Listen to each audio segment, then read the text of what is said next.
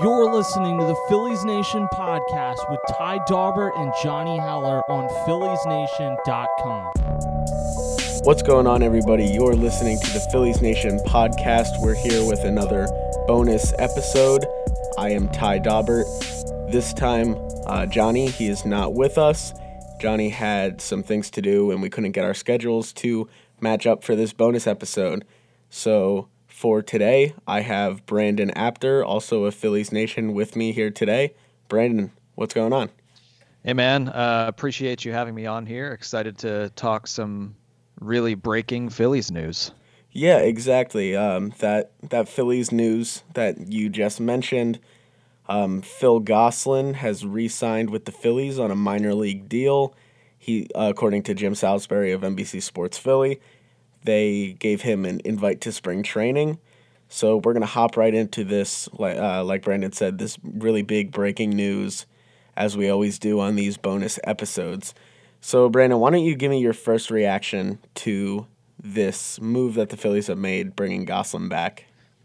Yeah, well, I, I, think it's good because they don't really have a whole lot of infield depth, especially on the bench, aside from like a guy like uh, Josh Harrison, who you guys potted about a few weeks ago. Um, but I think it's good. Not only is it a guy that's familiar with the organization, he's from the area and uh, fared pretty well in pinch hitting opportunities, and he can play a lot of different positions. Uh, you know, he hit over three 10 and in AAA and, and hit 262 and pinch hitting opportunities with with the Phillies. So I think uh, considering the moves that they've made so far with Wheeler and Gregorius, the bench is is one area I think people have forgotten about. So um, getting a guy like Gosselin, who's comfortable in AAA, comfortable coming up to the big league team, and has that ability uh, kind of like Kingery to play a lot of positions. Obviously, not as good as Scott Kingery, but I think he provides them a nice versatile option off the bench uh, and with minor league depth too. Yeah, I agree with you there. I think this is a move similar to Josh Harrison. They're kind of getting some guys that can play a few different positions. Uh, honestly, I think that the final roster spot could come down to Josh Harrison and Phil Gosselin, depending on how the rest of this offseason works out and spring training, obviously. But I think it's a, it's a good move. Like you said, Gosselin fared well as a pinch hitter last season. Some, like Johnny Heller of this podcast, uh, some would call him the right-handed Greg Dobbs. I, I personally I mean, wouldn't, but you know, some some would. Love myself some Greg Dobbs, and man, uh, there's nothing more I'm sure that than Phillies fans want than a uh, battle for the final bench spot between Phil Gosselin and Josh Harrison uh, in spring training. It's really all we could ever ask for to look forward to. Yeah, exactly. But like you said, people they've forgot about the bench a little bit, but the you know the past few seasons they have not had a strong bench. I think during the season last year they tried to help improve it. They traded for Jay Bruce, who would have been a good bench piece if, you know, not for the fact that he had to start for a lot of the year because of McCutchen going down. They traded for Brad Miller, which turned out to be a very good move for the Phillies. I wrote about that. And they had Dickerson too. Yeah. Exactly. I, I wrote about Miller actually today, so go check that out about whether they could bring him back as another bench option. And like you said, Corey Dickerson, he helped bolster the team and improved their bench depth a little bit more. So I, I you know, this move very, very little risk and it, it could be it could be another good move. Pinch hitting is that kind of weird thing where, you know, maybe nobody really is a good pinch hitter. Uh, because, you know, one season somebody can be so good at it. You look at Nick Williams a couple years ago compared to to last year. He was so good at it in 2018, had a lot of big pinch hits. And then this past season, I know he didn't get a bunch of opportunities for the Phillies, but what he did get, he was not very good. So maybe pinch hitting is more of a sample size thing than yep. anything, but you know, it, it's better that he has had some success doing it than if he were just not good at it at all, I'd say.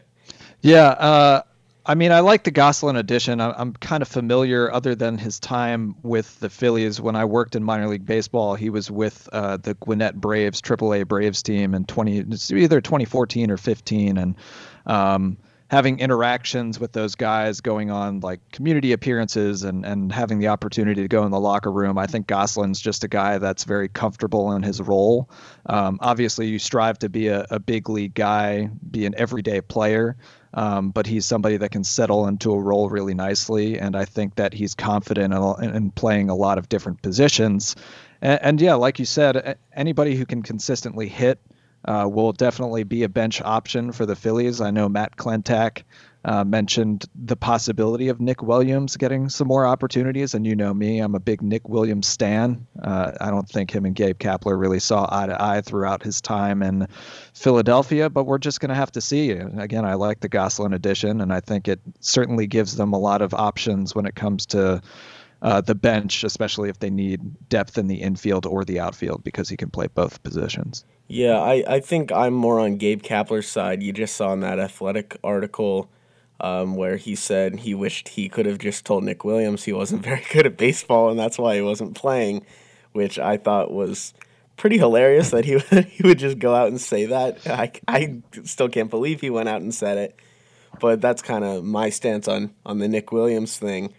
The only thing I will say about that is that Nick Williams could have easily come back and said, "Well, you're not a very good baseball manager." He, and I would have been okay with it. Yeah, maybe maybe he'll say it. You know, maybe he'll say it at some point this year.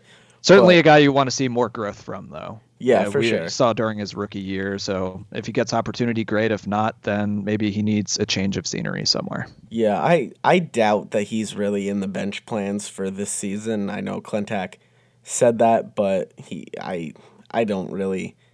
It, I think it's more likely he's somewhere else than he is, uh, you know, on the Phillies um, active roster this season. But yeah, there are there are a lot of question marks still with this bench. I I think that they need to they need to make moves like they did today though with Gosselin and try to just take some flyers on people and see what can happen. I you saw that a little bit last season when they picked up Gosselin they picked up guys like Sean Rodriguez, people like that, and they they mixed them and matched them between major leagues and AAA a couple times throughout the season.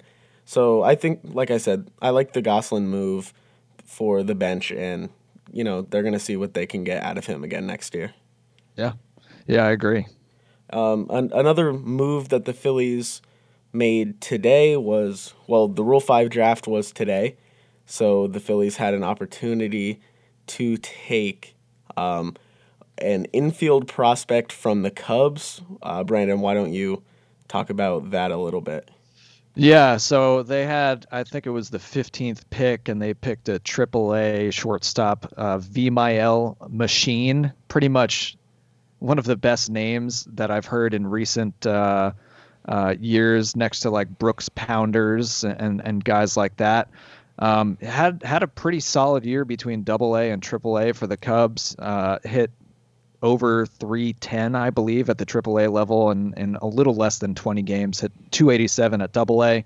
So uh, I thought it was funny that somebody tweeted at me after I mentioned it that he automatically became the Phillies' best shortstop prospect. I guess they don't know about Bryson Stott, but or uh, even or even Luis Garcia. What? Yeah, Luis Garcia too.